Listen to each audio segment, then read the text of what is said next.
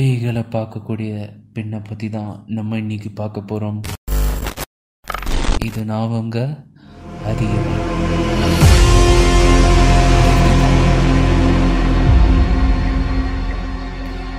ஆயிரத்தி தொள்ளாயிரத்தி எண்பத்தி ஒம்பது அன்னைக்கு ஜார்ஜியாவில் இருக்க எல்லோசிலுங்கிற பகுதியில் ஹேண்டி மற்றும் லிசா வைரி அவங்களோட புது வீட்டுக்கு குடி போகிறாங்க அவங்களுக்கு எட்டு வயசில் ஹைடி வைரிக்குன்னு ஒரு பொண்ணு இருக்கா. ஹைடி வைரிக் அவங்க வீட்டுக்கு பின்னாடி விளையாடிட்டு இருக்கும்போது மிஸ்டர் காடின்னு ஒரு புது நண்பர் அவளுக்கு அறிமுகமாகிறாரு. ஹைடி மிஸ்டர் காடியை பற்றி அவங்க அம்மா கிட்ட போய் சொல்கிறா அப்போ அவங்க அம்மா லிசா யாருன்னு தெரியாதவங்க கூடலாம் பேசக்கூடாது விளையாடக்கூடாதுன்னு சொல்லிட்டு வெளியே வந்து பார்த்தப்ப யாருமே இல்லை.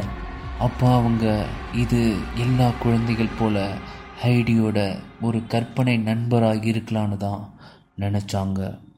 ஆனால் ஒரு நாள் லிசா தன்னோட கிச்சனில் வேலை செஞ்சிட்டு இருக்கும்போது ஹைடி யாரோ வாசலில் நிற்கிறதா வந்து சொல்கிறா யாரு மிஸ்டர் காடியான்னு லிசா கேட்க இல்லை இவரோட பேர் கான். அவர் டிஷர்ட் முழுக்க இரத்த கரையா இருக்குதுன்னு அவர் கைகளில் கட்டு போட்டு இருக்காருன்னு சொல்லியிருக்கா.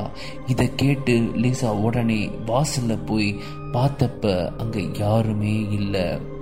ஒருவேளை ஐடியா தான் யாரோ கடத்த முயற்சி பண்ணுறாங்கன்னு நினச்சி அவங்க ஹஸ்பண்ட் ஹேண்டிக்கு கால் பண்ணி சொல்கிறாங்க ஹேண்டி அங்கே இருக்க எல்லா இடத்தையுமே தேடி பார்க்குறாரு. ஆனால் அவங்களுக்கு எதுவுமே கிடைக்கல. இந்த விஷயங்களை பற்றி அவங்க வீட்டு பக்கத்தில் இருக்க லிசாவோட சகோதரி ஜாய்ஸ் கிட்ட சொல்கிறாங்க அவங்க இருக்க ப்ராப்பர்ட்டிஸ் எல்லாமே கேத்ரின் லெஃபோர்டுங்கிற ஃபேமிலி கிட்ட தான் இருந்திருக்கு. அதனால் அவங்களுக்கு காண்டாக்ட் பண்ணி கேட்டப்ப மிஸ்டர் காடிங்கிறவருக்கு இங்கே நிறைய ப்ராப்பர்ட்டிஸ் இருந்திருக்கணும்.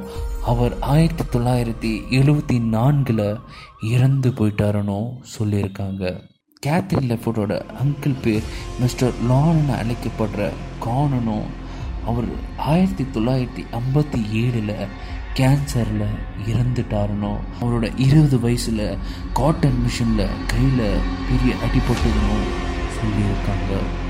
இதை கேட்டு பயந்து போன வைரிக் ஃபேமிலி பேராசைக்காலஜிஸ்டான வில்லியம் ஸ்டால்ஸோட உதவியை நாடுறாங்க. வில்லியம் ஸ்டால்ஸ் நிறைய இன்வெஸ்டிகேஷன் பண்ணுறாரு நிறைய சோதனைகள் செஞ்சுட்டு கடைசியில் ஹைடி கிட்ட ஒரு சில ஃபோட்டோஸை காமிச்சு கேட்டப்ப மிஸ்டர் காடியும் காணியும் கரெக்டாக அடையாளம் காமிச்சா.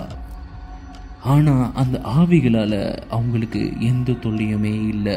ஆனால் இது ஒரு சில வருஷங்களுக்கு மட்டும்தான்.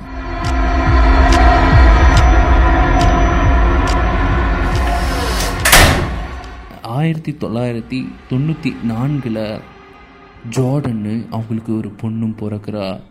அப்போ தான் ஐடி வேறு சில ஆவிகளையும் பார்க்க ஆரம்பிக்கிறார். அந்த ஆவிகளை பார்த்து ஹைடி ரொம்பவே பயந்து போயிருந்தா. ஒரு நாள் காலையில் அவளை பார்க்கும்போது அவளோட முகத்தில் நெகக்கீரல்கள் ஏற்பட்டு இருந்திருக்கு அப்போ அந்த ஃபேமிலி அவளே தூக்கத்தில் ஏற்படுத்திக்கிட்ட நெகக்கீரல்களாக இருக்கும் தான் நினச்சாங்க. ஆனால் ரெண்டு இரவு கூட கடந்து போகலை. அதே மாதிரி நெகக்கீரல்கள் ஆண்டியோட இடுப்பு பகுதியிலும் ஏற்பட்டு இருந்திருக்கு அதுக்கப்புறம் நிறைய அமானுஷ்யமான விஷயங்கள் அந்த வீட்டில் நடந்திருக்கு. பொருட்கள் தானாகவே நகர்றதும் இரவில் ஏதோ அழுக்குறல்கள் கேட்குறதும் ஒரு நாள் ஐடிய ஒரு ஆவி அந்தரத்தில் தூக்கிச்சுன்னு சொல்லியிருக்காங்க. அதுக்கப்புறம் வைரி ஃபேமிலி அங்கேருந்து போயிட்டாங்க. ஆனாலும் ஐடியாவில் இன்னும் ஆவிகளை பார்க்க முடியுதுன்னு சொல்கிறாங்க இந்த உண்மையான கதையை அடிப்படையாக வச்சு the haunting of Connecticut part two படத்தில் இந்த உண்மை கதையை அடிப்படையாக வச்சு படமாக்கியிருக்காங்க. இது போன்ற வேறு ஒரு சுவாரஸ்யமான தகவல்களோட நான் உங்களை வந்து சந்திக்கிறேன். அதுவரை உங்களிடமிருந்து விடைபெறுவது உங்கள் அதிகமாக